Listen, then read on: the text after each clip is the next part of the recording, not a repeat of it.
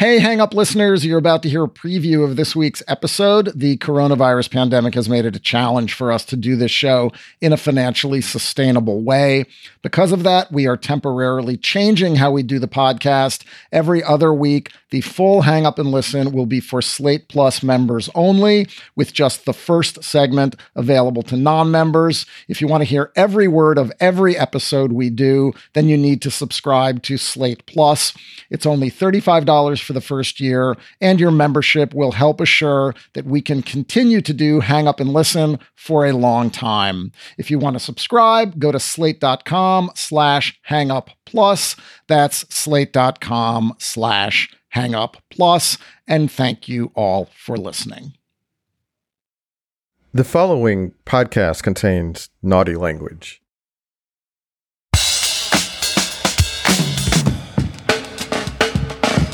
Hi, I'm Stefan Fatsis, the author of the books Word Freak and A Few Seconds of Panic, and this is Hang Up and Listen for the week of June twenty-ninth, twenty twenty. On this week's show, we'll talk about the decision of the New England Patriots to sign quarterback Cam Newton to maybe succeed Tom Brady. We'll also examine the new wave of on-field expression in pro sports, from women's soccer players kneeling en masse to the N B A letting players put social justice messages on the backs of their jerseys. Finally, we'll interview Javaro Edwards, the interim athletic director at Morehouse College, about the historically black school's decision to cancel fall sports because of the coronavirus. Oh, we'll also talk about the original decision, LeBron James's twenty ten Taking My Talents to South Beach T V show, which was the subject of an E S P N T V show over the weekend.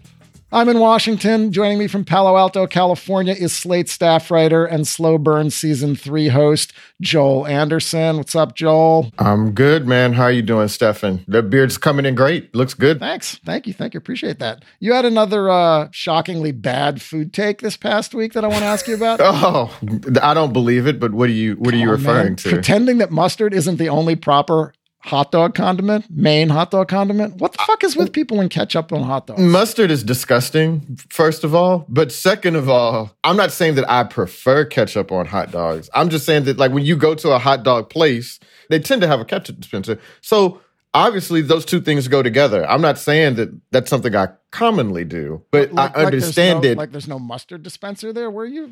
I, well, th- there is, but I think mustard is terrible. I mean, th- does mustard taste good? I'm moving on here. I like mustard. Mustard is good. Mustard's delicious. That is our friend Gene Demby of N P R. He's the co-host of the podcast Code Switch. Good to have you back, Gene. What's going on, y'all? I'm so glad to be here with y'all. We got to congratulate you, man. Code Switch. Yeah, man. Code Switch at number one on Apple Podcasts and iTunes. He beat Joe That's Rogan. That's unbelievable. Oh my God. Such a strange moment. I wish it would have happened under, you know, different uh, social well, political I mean, circumstances. But yeah, but I, I think Shireen Marisol Maraja, your co-host, she said uh, mm-hmm. we're like the gym on New Year's, only for racism. Everybody's trying to catch up. Yeah, to get ready. Put that, put that on a T-shirt, Gene. Yeah. Who are the two most famous people that have retweeted you and engaged with you now as a result of your newfound fame? Oh man, so we, we got shouted out by J Lo, which is bananas. Um, mm-hmm. And I don't know if this is a retweet, but Reese Witherspoon put us in her uh, her newsletter. Um, so shout out all to right. her. Big Little Lies. Yeah. yeah.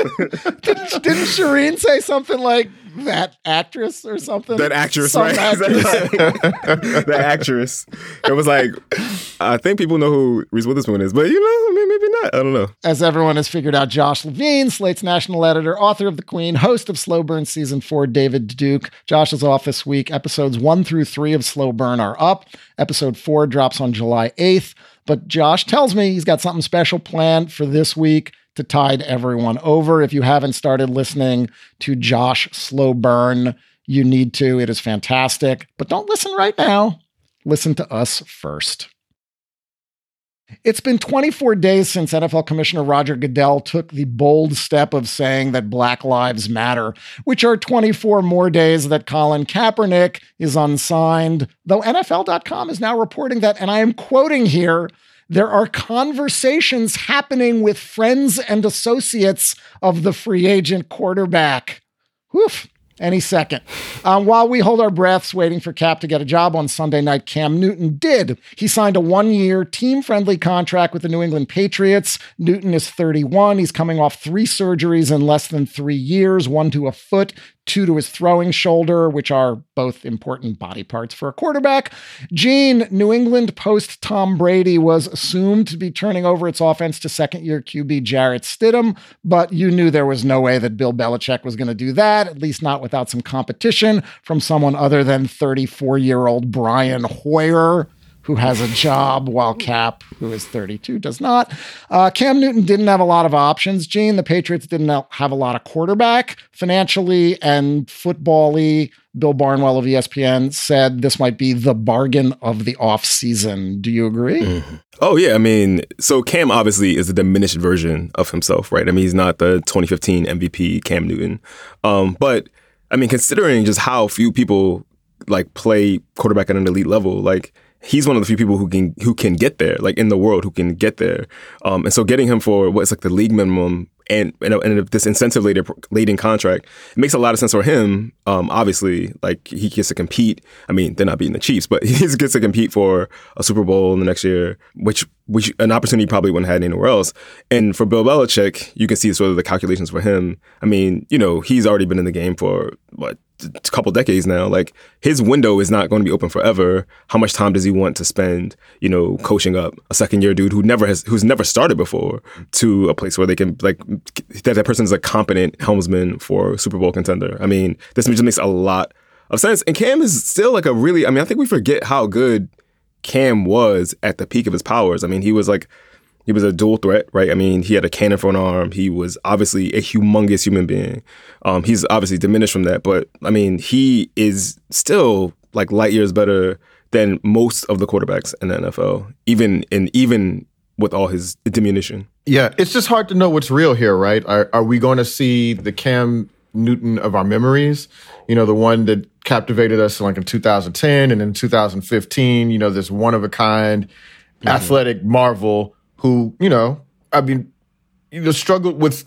I, so I thought for a number of years that the complaints about his accuracy was sort of racist, but actually, they're, they're legitimate.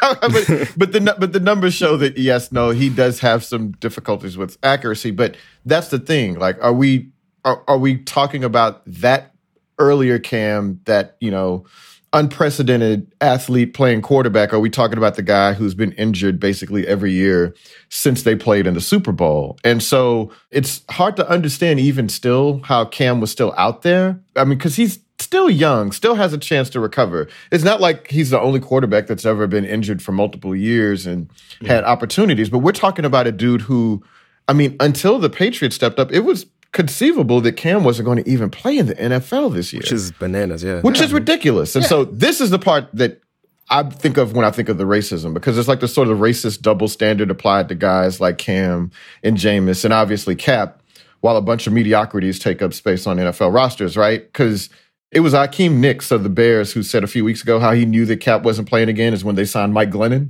mm-hmm. right? And in my lifetime, black Q Bs like Cam, who've been athletic, you know, where people think that they lead with their athletic talent and they sort of overlook all the other things that you need to maintain in the league. So I think about a guy like Vince Young, who was done at twenty-eight, Aaron Brooks mm-hmm. done at thirty, Cordell Stewart done as a starter at twenty-nine. Robert Griffin the third isn't even thirty years old. Mm-hmm. And it's sort of wow. this belief that he's done with the league. And they have these very, you know, these black quarterbacks that people consider to be dual threats have like these really short runs in the league, and they don't get a chance to sort of see out the second half of their career when the game mm-hmm. slows down.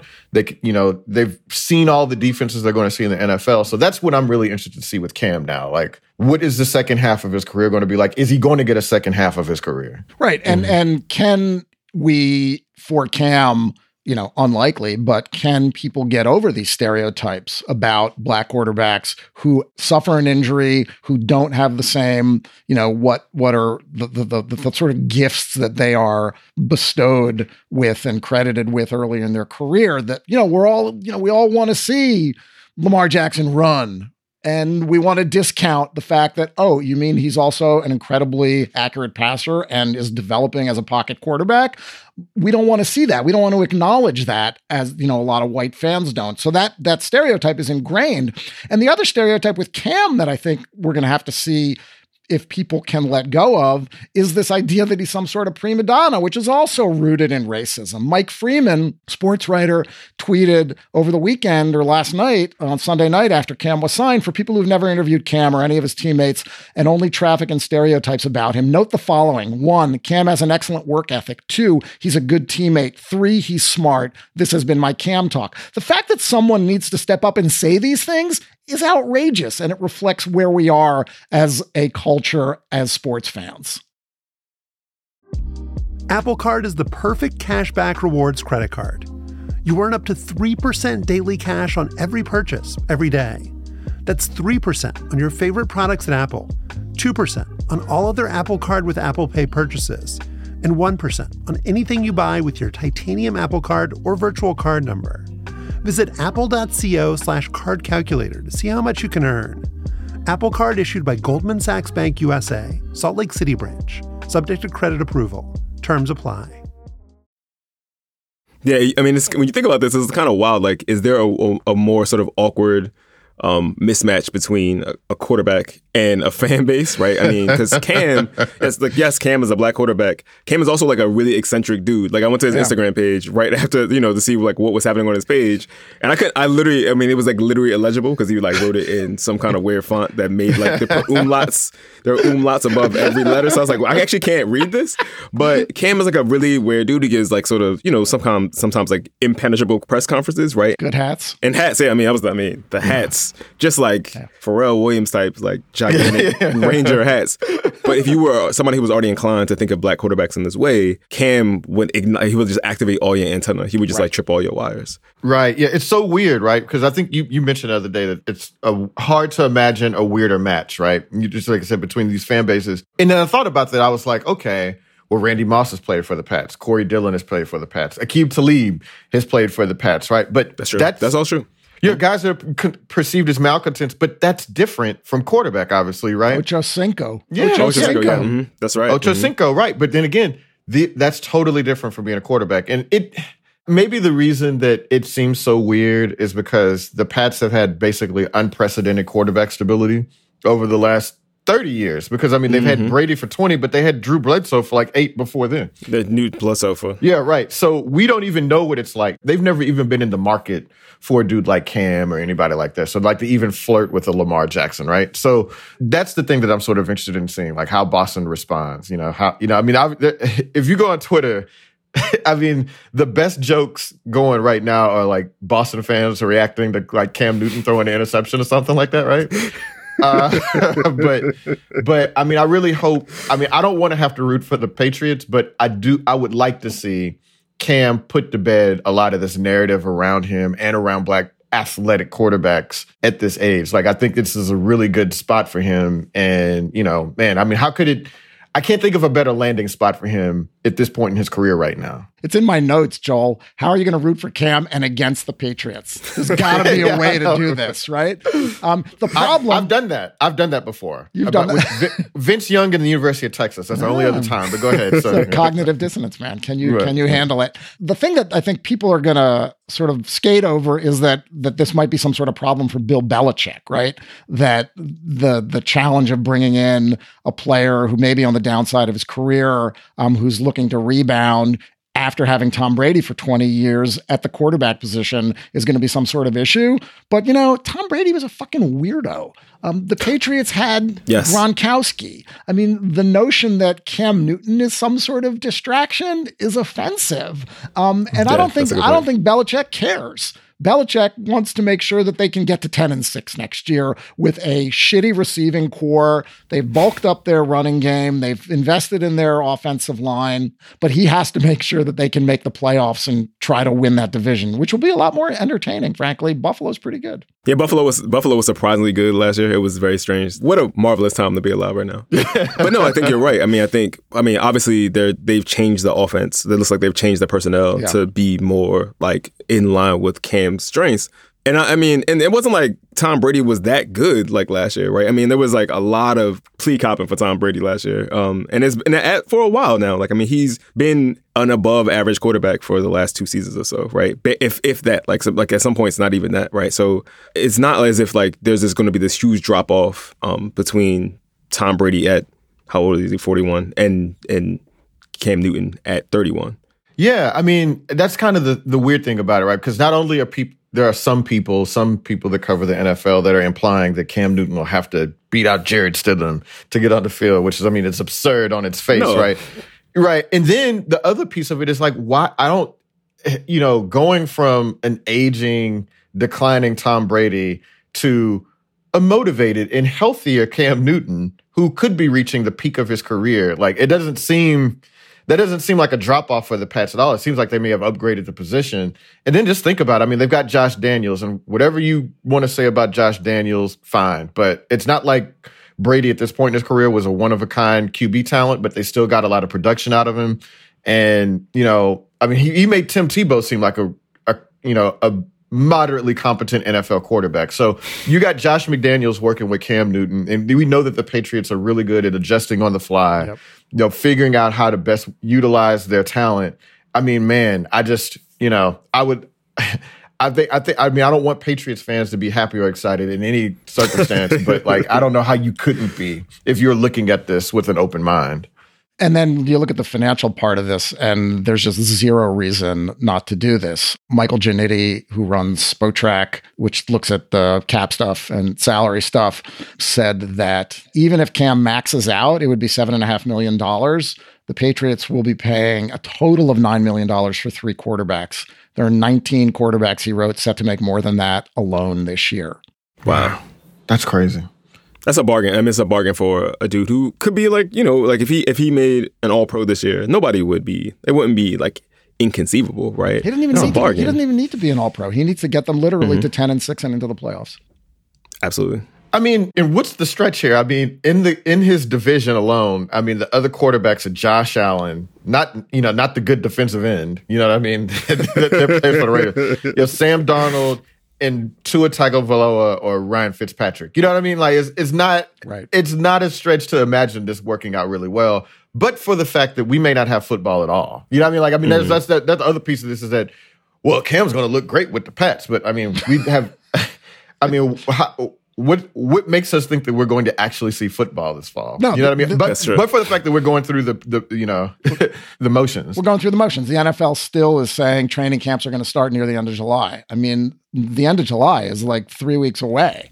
That's um, tomorrow, yeah. yeah. Yeah. I mean, it, I, I see no evidence to believe that the N F L can possibly start on time on September tenth, but... You know, N F L's going to N F L, and they will turn every training camp into an Orlando-like N B A bubble if it means getting these games onto television. That seems like such a bad idea. Um, I mean, the, and not even to go down this rabbit hole, but like the Orlando bubble is like one bubble, right? I mean, we're talking about, you know, thirty-two N F L teams having to manage and administer their own, all these protocols on their own. I mean, that's, that is an accident waiting to happen. Right. And, and we're also talking about, I mean, ma- orders of magnitude more people involved, right? I mean, you know, yeah. N F L roster is what, fifty, fifty plus people, fifty plus mm-hmm. players. Right. Training, training camp's like eighty players. That's exactly right. I mean, this is not going to go well. It's a wormhole worth going down because, I mean, it's just, it, we're, we're again, we're just all talking about what the football season is going to look like and who's going to do this. And, you know, Cam's going to be a great fit and Tom Brady, he's got a lot to prove. And it's just like, shit, man, we might not see them for another, you know, right, fifteen, right. sixteen months. If that, and that, even that could be generous. You know what I mean? Like, we're not, we, we've shown no evidence that we've got this pandemic under control. It's like, like, especially right now. So it's just mm-hmm. like the, to assume that we're going to get to see Cam with the Patriots. I mean, whatever. I mean, which actually makes it more ridiculous. Like, why doesn't somebody just sign Cap right now? Because I mean, I mean, what's, you don't ever have to play him. You know what I mean? you know, everybody you could, you could, broke, you you could get all of the credit for being the team that was brave enough to sign Colin Kaepernick without ever having had to like do any of the you know the on-field stuff or whatever. So, right. Oh, absolutely. Yeah, it might he might ever actually play for him. Yeah. Uh, before we end the segment, we should also probably mention that it was a little on the nose that this new news broke at the same time that the Patriots were punished for cheating again. Um, the N F L fined the Patriots one, uh, one point one million dollars, took away a third-round pick in twenty twenty-one um, because their television crew was filming the, uh, the the sidelines of a game between the Bengals and the Browns last year. I mean, the Pats, man. Oh, I mean, there's nothing more symbolic about like just the rot and the corruption within our country than the fact that like the Patriots get to succeed and do like whatever, and nothing deters them. Even all these accusations and substantiated allegations of them cheating, and they just kind of glide through it, and they sign Cam Newton at the end of the day. You know what I mean? It's just it just seems so appropriate for like the moment that we're in right now. Absolutely, and they still won the news cycle somehow. That was a preview of this week's episode of Hang Up and Listen. To hear the whole thing, and we promise the rest of it will be good, sign up for Slate Plus at slate.com slash hangup plus. It's only thirty-five dollars for the first year, and your membership will help us sustain this show. That's slate.com slash hangup plus. Lucky Land Casino, asking people, what's the weirdest place you've gotten lucky? Lucky? In line at the deli, I guess? Aha, in my dentist's office. More than once, actually. Do I have to say? Yes, you do. In the car, before my kids' P T A meeting. Really? Yes. Excuse me, what's the weirdest place you've gotten lucky? I never win and tell. Well, there you have it. You can get lucky anywhere, playing at Lucky Land Slots dot com. Play for free right now. Are you feeling lucky? No purchase necessary. Void where prohibited by law. eighteen plus. Terms and conditions apply. See website for details. Hi, this is Dahlia Lithwick, host of Slate's legal podcast, Amicus. If you're listening to this show, you might be interested in Amicus's live show that we're hosting in Washington, D C on Tuesday, May the fourteenth. My colleague, Mark Joseph Stern, and I will be talking to some amazing guests, including Sherilyn Ifill and a sitting state Supreme Court justice, all about how originalism, a relatively recently invented way of interpreting the Constitution, has taken over the Supreme Court and radically reshaped the law. It's been doctrinal rocket fuel for the conservative legal movement and facilitated the rolling back of abortion rights, the expansion of gun rights, and the obliteration of the separation of church and state. And as another wildly consequential Supreme Court term careers to its end, the court's originalists are on a tear. But there's something you can do about it, and we hope you'll join us in D C on May fourteenth to explore the possible pathways out of the current situation. Go to slate.com slash amicus live for tickets.